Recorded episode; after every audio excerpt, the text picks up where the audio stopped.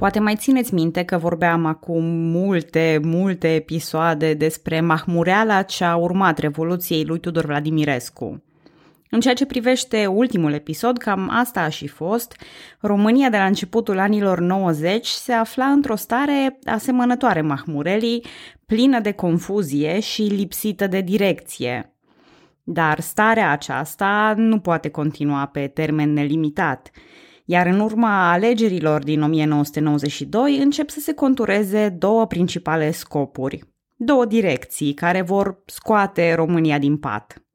Le-am menționat pe ambele, iar astăzi urmărim dezvoltarea lor în al doilea mandat al lui Ion Iliescu, sau, după numărătoarea lui, primul, Bună, numele meu este Călina și în acest episod din podcastul Istoria României vorbesc despre capitalismul de cumetrie prin care foștii comuniști aflați în relații bune cu autoritățile de stat au dominat economia României de tranziție.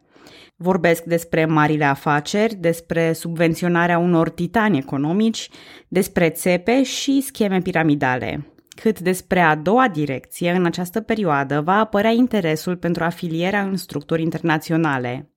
Cele două se bat cap în cap, evident, dar nu ar fi prima dată când România trece prin stări paradoxale. Devine tot mai clar că improvizațiile semicapitaliste ale României vor trebui frânate când acest obiectiv al integrării va juca un rol mai puternic. Nu în ultimul rând voi vorbi despre Ion Iliescu și despre oamenii care l-au înconjurat în timpul acestui mandat. Cum definim un politician bun? Este acela care face lucruri bune? Acela care lasă o impresie bună? Acela care rămâne mult timp la putere?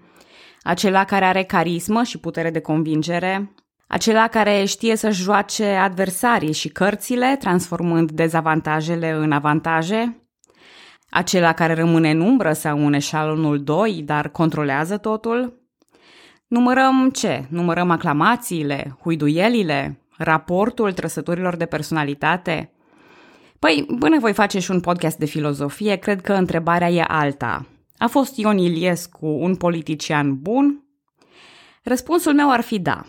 În ciuda provenienței dintr-un sistem comunist în care acest spirit ar fi fost sufocat în mod natural, Iliescu s-a adaptat rapid la meandrele democrației, știind să joace cărți bune și rele, știind să vorbească și să zâmbească, știind să își păstreze o doză de autenticitate, simplitate și directețe. Spre deosebire de Ceaușescu, acela care nu suporta criticile, Iliescu era genul de om cu pielea groasă, Presa independentă îl critica la sânge, iar el rare ori și-a pierdut cumpătul din aceasta.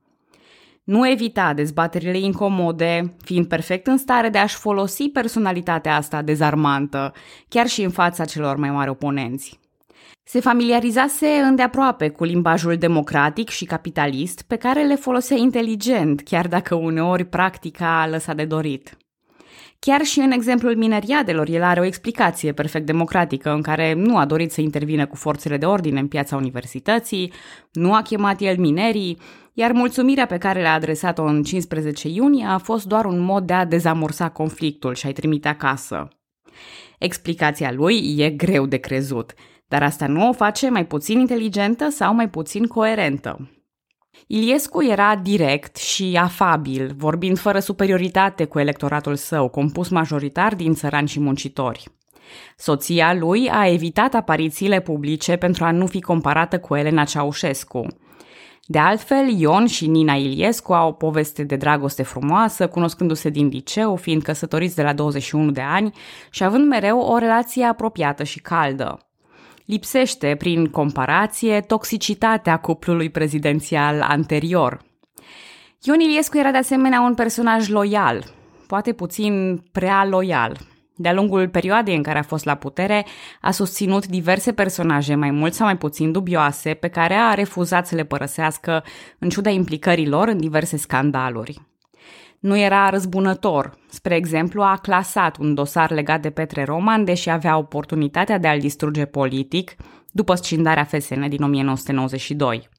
Sigur, asta nu înseamnă că a clasa un dosar pe tăcute e un lucru corect. Însă aici încerc să arăt altă trăsătură de caracter. Iliescu i-a tolerat și pe Corneliu Vadim Tudor, al cărui limbaj violent putea să tulbure cam pe oricine, sau pe Adrian Păunescu, care l-a criticat public pe Iliescu, iar patru ani mai târziu a ajuns candidat FDSN. A nu se înțelege aici că sunt avocatul Ion Iliescu în fața națiunii. Dar popularitatea lui Ion Iliescu trebuie înțeleasă, cu bună și cu rele, dacă e să vorbim despre perioada neliniștită prin care trecea România. Cred că una dintre cele mai mari erori este aceea de a-l privi pe Iliescu drept un antagonist al anilor 90. E veșnica poveste a nuanțelor de gri, prin care trebuie să acceptăm că fiecare om are atât calități, cât și defecte, fără de care istoria nu poate fi înțeleasă. Aici nu facem chestia aia cu PSD rău, opoziție bun, nici invers. Iar dincolo de această complexitate a unui singur om, mai trebuie să urmărim și alte complexități, precum anturajul și politicienii strânși în jurul lui Ion Iliescu după 1992. În primul rând, ar trebui menționată schimbarea denumirii partidului, care din FDSN devine în 1993 PDSR, Partidul Democrației Sociale din România. Iliescu era conducătorul de facto al partidului, deși teoria spune că președintele nu aparține vreunui partid.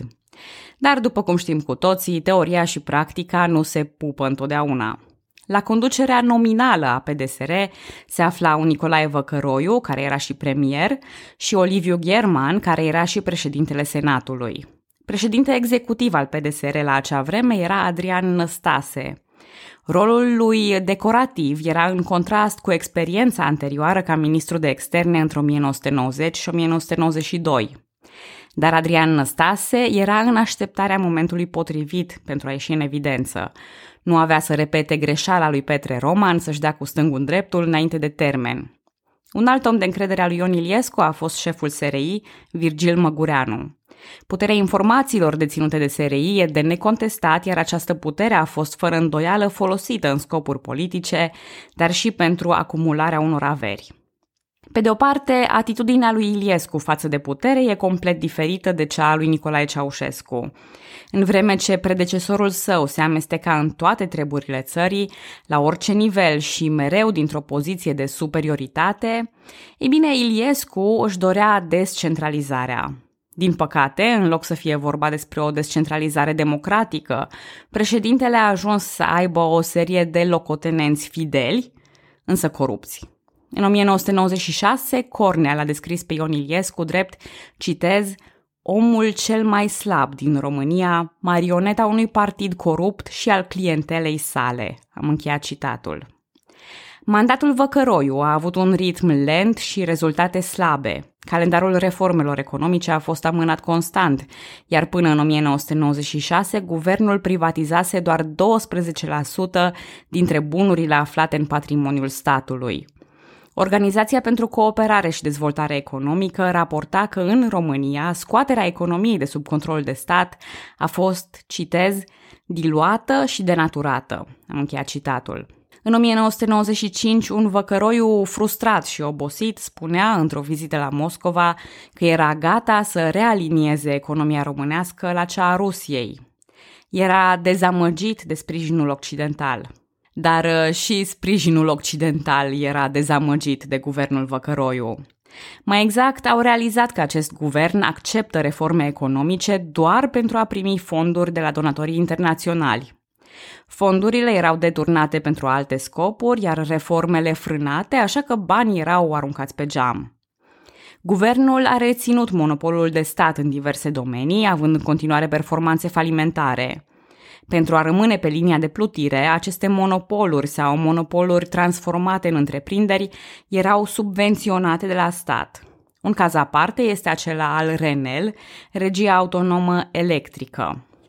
Este adevărat că industria fusese slăbită și învechită prin intervențiile amatoricești și improvizațiile girate de regimul Ceaușescu avea nevoie de o infuzie de echipamente tehnologice, de bani și de un personal competent și corect remunerat. Însă echipamentele scumpe au fost cumpărate, dar nu au fost folosite, așa că megavatul de electricitate a rămas scump comparativ cu alte țări. Salariile erau uriașe, însă competența angajaților era discutabilă.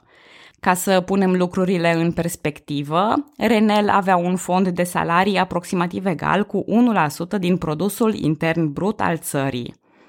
Pierderile Renel au fost în repetate rânduri acoperite din bugetul de stat, datorită unor relații apropiate cu puterea de stat. Așa cum se știe din filmele cu mafioți, reciprocitatea e cheia. Susținătorii loiali ai PDSR erau puși în posturi de conducere în Renel sau în alte sectoare economice bănoase. Primeau un post călduț și posibilitatea de a face bani și influență. În schimb, ei sprijineau și ajutau partea politică. Tocmai de aceea, pe bază de relații și cunoștințe, marii directori și capitaliști din anii 90 făceau parte din vechea structură comunistă. Chiar mult prea des din fosta securitate, iar când spun relații și cunoștințe, nu folosesc un pleonasm, ci mă refer inclusiv la cunoștințele despre cum funcționează capitalismul. Informații destul de inaccesibile oamenilor de rând. Iar vechii securiști beneficiaseră de o oarecare deschidere sau contacte cu Occidentul, cunoșteau lucruri despre capitalism și s-au adaptat cu ușurință la ceea ce aveau de făcut. Cunoscând acestea, băncile acordau împrumuturi fără acoperire a acestor clienți. Cine avea relații și un bun profil, nu doar că avea cunoștințele, dar și ușurința de a intra în lumea afacerilor. Iar încrengătura era de-a dreptul sordidă. Ca să dau un singur exemplu, Marius Țârlea, care a fost căsătorit cu o nepoată de-a lui Ceaușescu, a luat cu împrumut în 1990 sute de milioane de dolari. I-a folosit pentru a cumpăra calculatoare și le-a vândut la minister, iar cu profitul și-a deschis propria bancă, numită Columna.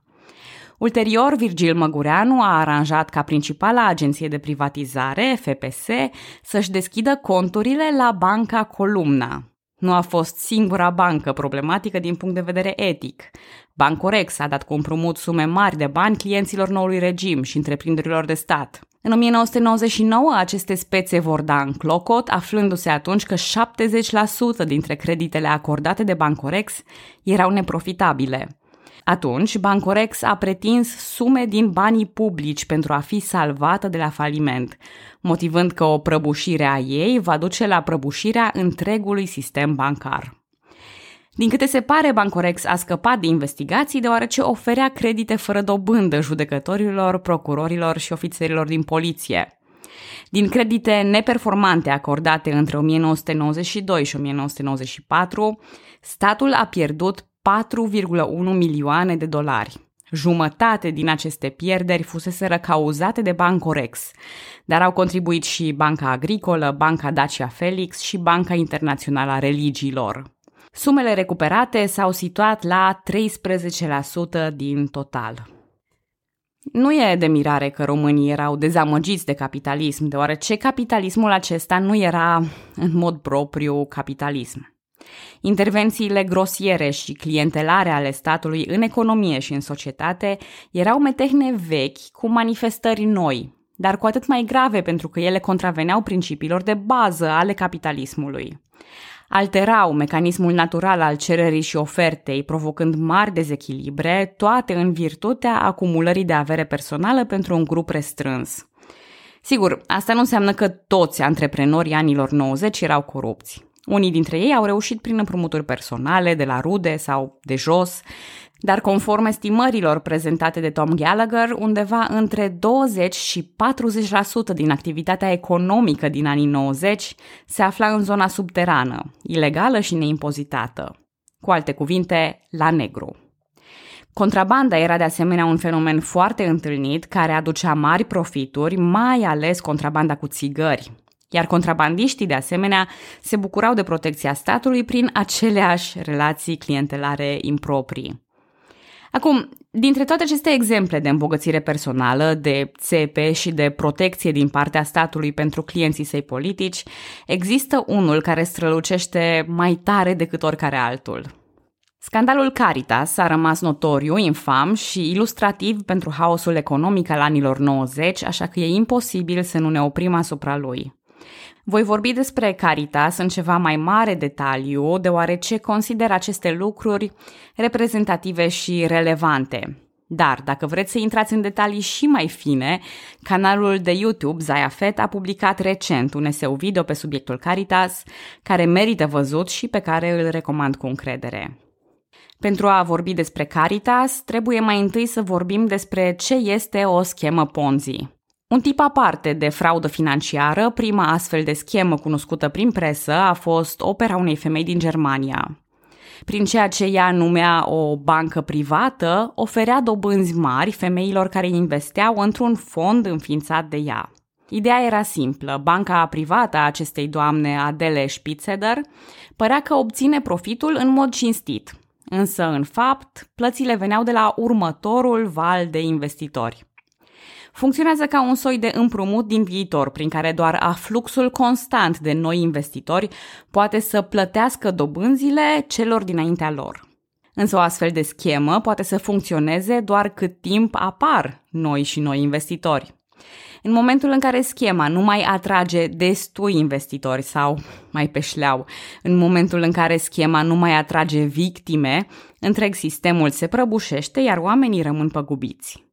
Acest tip de escrocherie a fost preluat și popularizat de Charles Ponzi în Statele Unite, așa că astăzi e cunoscut sub numele de schemă Ponzi sau uneori schemă piramidală sau joc piramidal. E lesne de înțeles cum seamănă această structură cu o piramidă. Astfel de scheme sunt ilegale astăzi în multe locuri, însă în anii 90 ele au apărut în societatea românească sub diverse forme. Deoarece românilor de rând le lipsea o cultură financiară capitalistă solidă, au fost destul de ușor de convins că astfel de scheme sunt bazate pe investiții.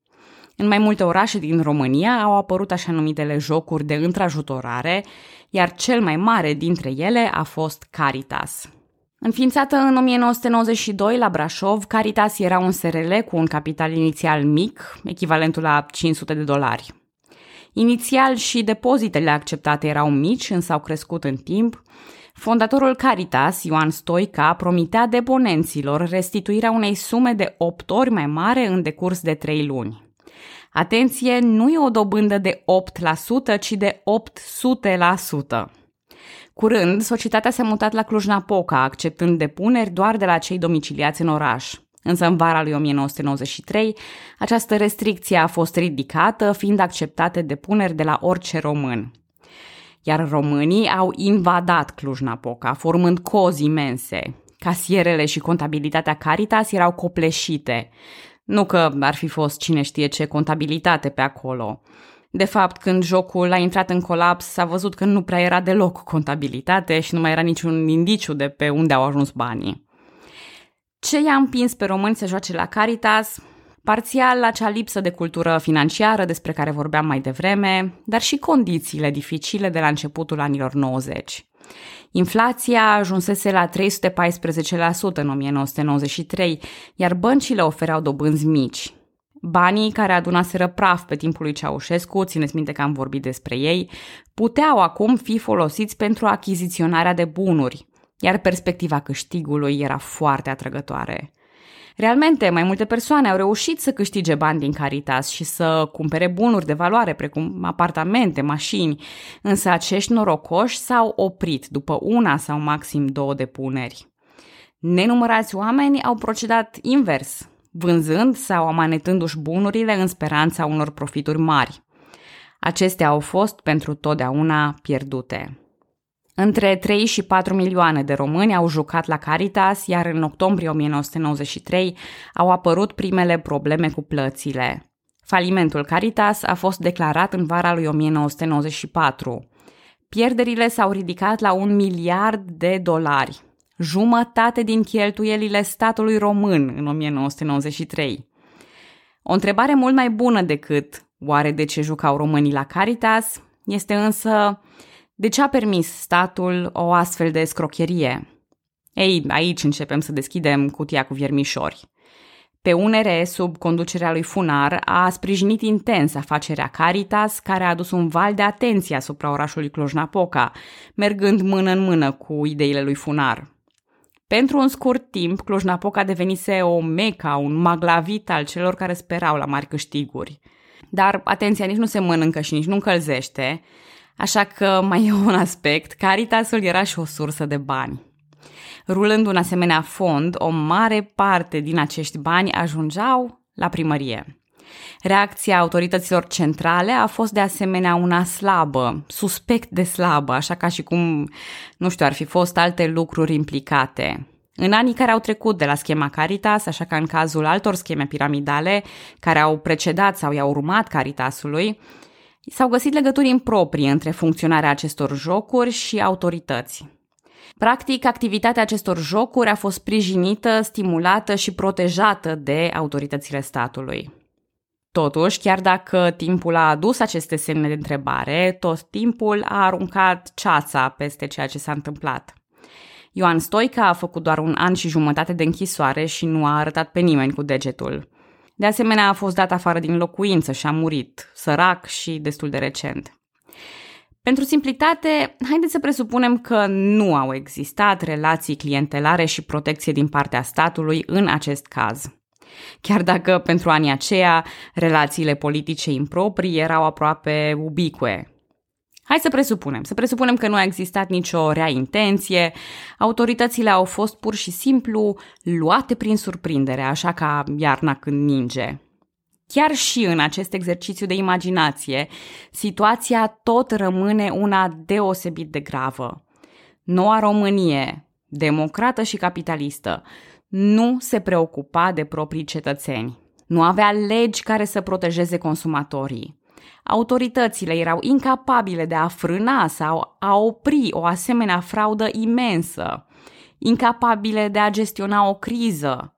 Caritas, la fel ca alte nenumărate țepe, fraude și așa zise afaceri ale anilor 90, arăta unul din două lucruri. Fie nepăsarea ingenuă și indolentă, fie nepăsarea intenționată și malițioasă a autorităților față de cetățeni. Oricum ar fi, tot nepăsare este. Și din păcate pentru unii n-a fost nici măcar o lecție de ținut minte. Popularitatea lui Gheorghe Funar nu a scăzut după scandalul Caritas. Era clar că imaginea de bun și chipzuit gospodar, acum și fonată, nu avea atâta pondere cât naționalismul său emoțional. Iar prin presă, unii jurnaliști au criticat Caritasul pentru aceleași metehne românești vechi de când lumea lipsa responsabilizării cetățeanului, atârnarea lui prin perspectiva unui câștig fără muncă și așa mai departe. Însă alți jurnaliști, mai ales cei afiliați presei naționaliste, vedeau lucrurile invers, acuzându-i pe primii jurnaliști că au slăbit încrederea deponenților. Că dacă, vezi, Doamne, presa nu ar fi vorbit caritasul de rău, oamenii ar fi avut în continuare încredere, ar fi continuat să depună, iar schema ar mai fi continuat. V-am spus că perioada asta e mizerabilă. Și promit să mai povestesc o singură mizerie economică pe astăzi, iar apoi trecem la alte subiecte. În 1995, mai multe nave comerciale și echipaje au fost abandonate în porturi străine. Flota românească fusese privatizată anterior, iar firmele care administrau navele au obținut un împrumut de 118 milioane de dolari de la Bancorex pentru a repara navele. În anul 2000, pe atunci ministru al transporturilor, Traian Băsescu a declarat că firmele au preferat să abandoneze navele decât să le repare, iar banii de împrumut au fost băgați în buzunare. Iar eu cu aceste povești mă opresc doar din lipsă de timp, că s-ar putea face probabil un întreg podcast cu afaceri dubioase din această perioadă, iar noi avem și alte lucruri de vorbit și de făcut. Așadar, în plan economic, nu o să vă mint, lucrurile stăteau destul de prost. Dar uh, nici din punct de vedere politic, situația nu era mult mai roz. PDSR a încorporat mulți dintre tehnocrații intrați în guvern și manifesta veleități de partid-stat, așa cum făcuse și PCR înainte de 89. Asemenea membrilor PCR, liderii PDSR erau lipsiți de competență și avânt politic, lipsiți de ideologie și motivați de alte interese. Parlamentarii aveau imunitate în fața justiției pentru orice faptă, cu excepția calomniei. Pentru mulți, Parlamentul era un adăpost și nu un loc de muncă. Partidele naționaliste, PRM, PUNR și Partidul Socialist al Muncii, având 12% din Parlament, erau recompensate pentru colaborarea lor cu PDSR prin posturi în diplomație și funcții administrative. În 1993, guvernul a fost supus unui vot de neîncredere, iar Vadim Tudor, liderul PRM, a sprijinit în continuare guvernul. Se crede că acest sprijin a fost condiționat de numirea unor prefecți români în Harghita și Covasna, încheiând situația coprefecților de etnii mixte. Când UDMR a cerut ca acești prefecți să fie maghiari, se pare că răspunsul ironic al conducerii a fost, neoficial desigur, citez, Găsiți-ne doi maghiari gata să semneze formularele de înscriere în FDSN. Am încheiat citatul. Cam așa ca în bancul ăla cu Sfântul Petru, care ar da în judecată iadul, dar nu găsește în rai un avocat. Acum, Vadim era tolerat datorită atitudinii oarecum amiabile față de Iliescu și PDSR, însă e discutabil în ce măsură el acționa pe cont propriu. Mulți consideră întreg fenomenul Vadim Tudor a fi o creație politică a lui Ion Iliescu, însă despre acestea vom avea timp să vorbim și mai târziu.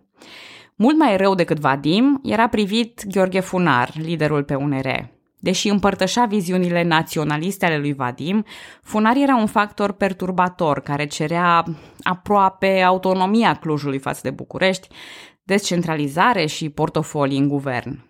Avantajul pe UNR era însă procentul de voturi care umplea acea majoritate incomodă a alianței la fel de incomode dintre PDSR și naționaliști. În ianuarie 1995, pe UNR, PRM și PSM chiar au semnat un pact de cooperare cu guvernul. Între timp, diplomația făcea progrese modeste, iar România începea un drum șovăielnic și lent înspre deschiderea internațională. Ministrul de externe, Teodor Meleșcanu, era mai bine văzut în Occident decât Văcăroiu. Ambasadorii în Statele Unite au fost de asemenea competenți. Mai întâi Mihai Botez, un fost dizident, apoi Mircea Joană. Totuși, în alte țări străine, calitatea diplomaților lăsa de dorit, fiind prezente cadre FSN. În 1992, când ONU impunea sancțiuni Serbiei, România a fost reticentă. Ba chiar a trimis ajutoare și a tolerat contrabanda de combustibil în Serbia. Această contrabandă aducea profit, benzina fiind vândută sârbilor la de 5 ori prețul pieței. Însă detrimentală pentru prestigiul internațional al României. Până la mijlocul anilor 90, România a fost un aliat apropiat al lui Slobodan Milosevic. Relațiile diplomatice cu Belgradul nu au fost întrerupte. De altfel, în 1991, Iliescu flirtase și cu Uniunea Sovietică, printr-un tratat de prietenie și sprijin reciproc, care a căzut însă odată cu dezmembrarea URSS. Însă e destul de clar că România nu era angajată complet pe traiectoria occidentală, cel puțin nu imediat după căderea comunismului. Această angajare a venit abia mai târziu, în trepte, în principiu prin soft power mai mult decât orice altceva. În toamna lui 1992, Statele Unite ale Americii reacordau clauza națiunii cele mai favorizate. O lună mai târziu, România semna o înțelegere de asociere cu Uniunea Europeană. În 1949 se înființase Consiliul Europei, COE, al cărui scop era ocrotirea drepturilor omului și a libertăților democratice. România a început eforturile pentru a intra în COE, iar în 1991 a fost stat invitat special. La acel moment, Ungaria, Polonia și Cehoslovacia fuseseră deja admise ca membre cu drepturi de pline. În 1993 avea să fie admisă și România, deși UDMR s-a opus, susținând că România nu era îndreptățită să ocupe un loc în COE datorită lipsei de progres în problema minorităților. Ungaria a fost de asemenea reticentă, dar nu și-a folosit dreptul de veto pentru a împiedica aderarea României. Oricum, între 1993 și 1997, raportorii COE au găsit mai multe nereguli în România, în ciuda statutului ei de membră. În Consiliul Europei și al Organizației pentru Securitate și Cooperare în Europa, OSCE, România și Ungaria aveau opinii contradictorii cu privire la minorități, însă e observabil progresul României spre un aliniament internațional. La începutul lui 1994, NATO a anunțat un program de cooperare pentru posibili viitori membri, numit Parteneriatul pentru Pace. România a fost primul stat din fostul bloc sovietic care a aderat la Parteneriatul pentru Pace. Astfel a început un proces de reformare al armatei române. Ea a fost pusă sub un control civil mai puternic, au avut loc în prospătări ale ierarhiei și a fost supusă unor standarde profesionale înalte. Dar NATO a lăsat să se înțeleagă că această șansă la candidatură avea să depindă de performanțele democratice, economice și diplomatice ale unui stat, nu numai de reformele în cadrul armatei. România trebuia să reglementeze mai întâi relațiile cu statele vecine, semnând tratate bilaterale cu Ungaria, Ucraina, Rusia și Republica Moldova. Poate cel mai delicat vecin la acel timp era Ungaria, cu care România avea încă diferende de opinii și relații tensionate. Dar, din fericire, și Ungaria era interesată să adere la NATO, așa că securea trebuia îngropată, vrând nevrând. Negocierile au fost întrerupte de mai multe ori, însă în cele din urmă acest tratat bilateral cu Ungaria a fost semnat în vara lui 1996. Deși se poate spune că Ungaria a făcuse mai multe concesii decât România, documentul i-a supărat pe naționaliștii români. Gheorghe Funar l-a acuzat pe Iliescu de, citez, periclitarea viitorului poporului român și a statului național unitar, precum și a integrității teritoriale. Am încheiat citatul. Naționaliștii se puneau acum de-a curmezișul. Vadim publica în revista România Mare invective către Iliescu. Noua orientare pro-occidentală a României era pe placul opiniei publice, sau cel puțin o arată sondajele de opinie, dar a avut și un preț. Armonia asta din coaliția parlamentară. Acest al doilea mandat al lui Iliescu, primul dacă îl întrebați pe el, a adus și progrese pe plan intern pentru România. Decizia de a se alinia instituțiilor europene a stimulat procesul tranziției spre un regim mai democratic.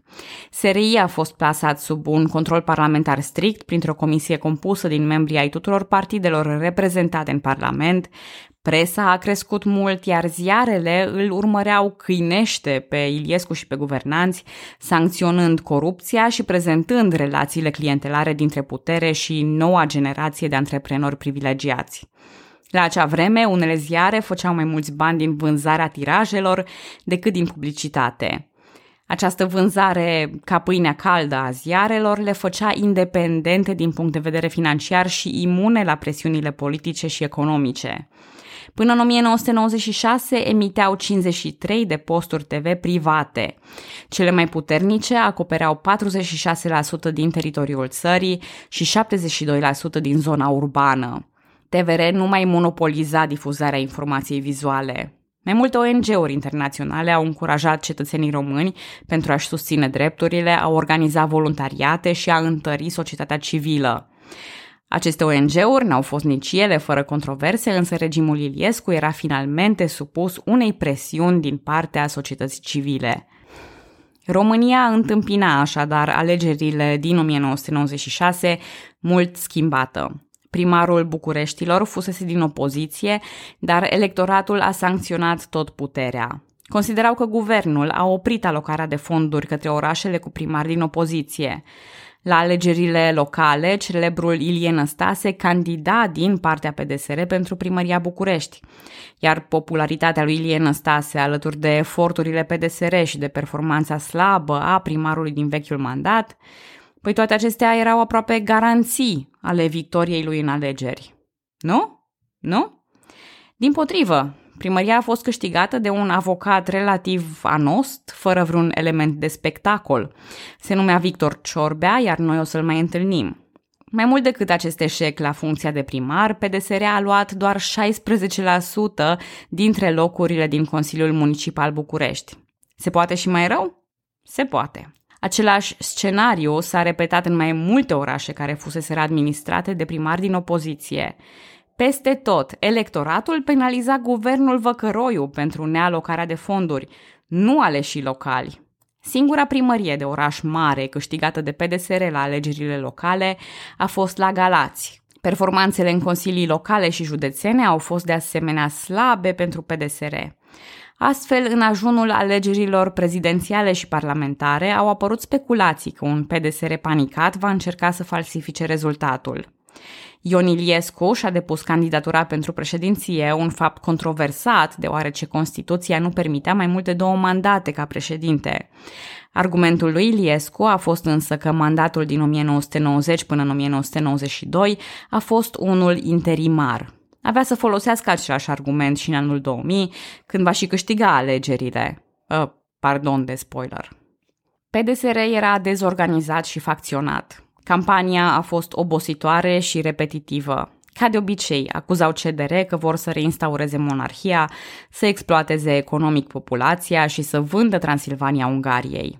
Dar nu mai era nici 1990, nici 1992, iar acest stil de campanie îmbătrânise urât.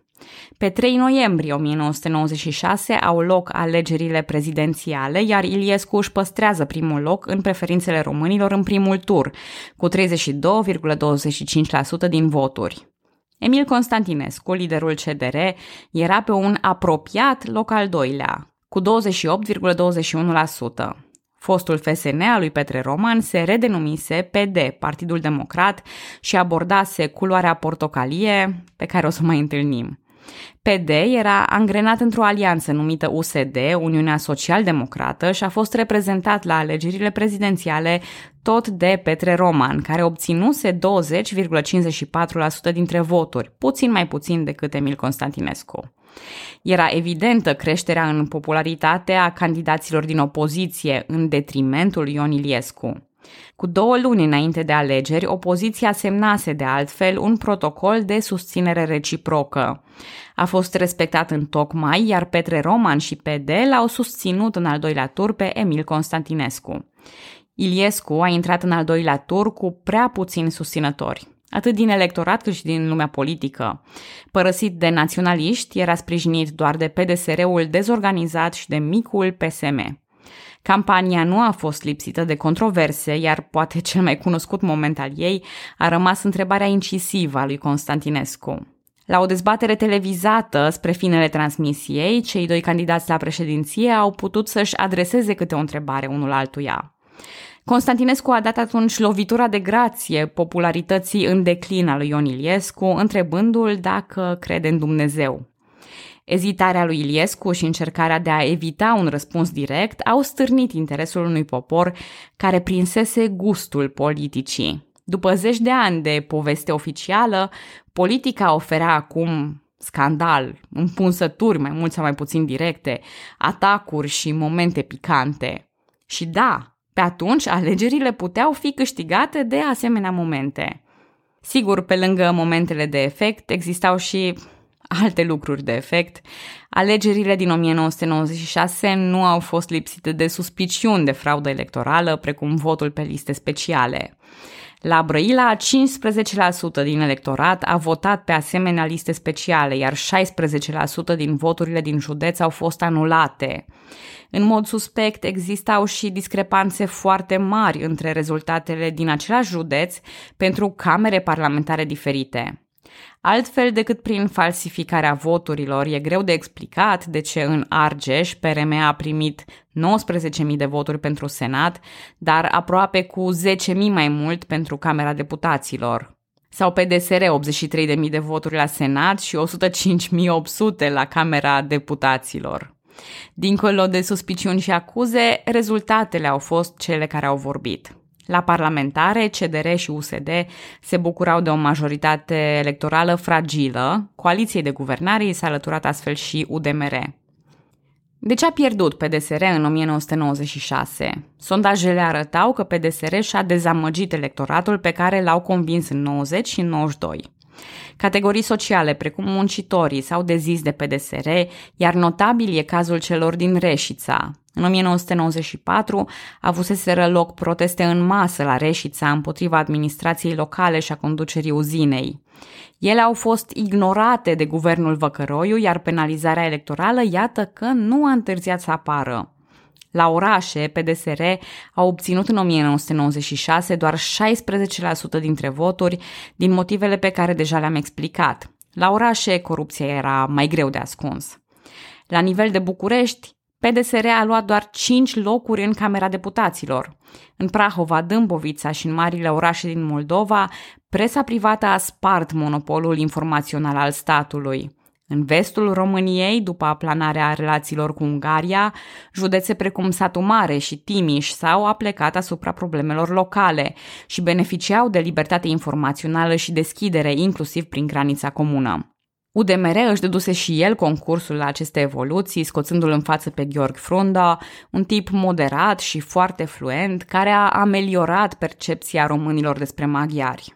Vrând nevrând, mandatul lui Iliescu, al doilea, primul, în fine, se încheiase. Iar Iliescu nu era deloc prost. Și-a recunoscut înfrângerea și a continuat să activeze ca senator PDSR de București, acum din opoziție. Iar dacă am început episodul prin a-i face o caracterizare indulgentă lui Ion Iliescu, voi menționa un alt lucru bun. Haideți să ne gândim când a fost ultima dată în România când puterea a fost cedată în mod pașnic. Hai să facem o recapitulare de la unirea principatelor încoace. Voi fi indulgentă și voi include și domnia lui Cuza înainte ca aceste teritorii să se numească România. Cuza a abdicat forțat. Carol I și Ferdinand morți pe tron. Carol al II-lea ușuit, Antonescu arestat, Mihai I amenințat cu pistolul. Cât despre comuniști, Dej a murit la conducere, iar Ceaușescu a ținut de putere cu atâta îndârjire încât a sfârșit împușcat.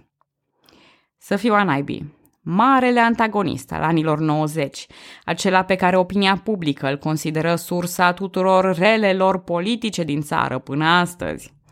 Tocmai el să fie primul care cedează puterea în mod pașnic? Și da, Ion Iliescu e cu siguranță vinovat de multe. Nu contest nici măcar rolul său de antagonist.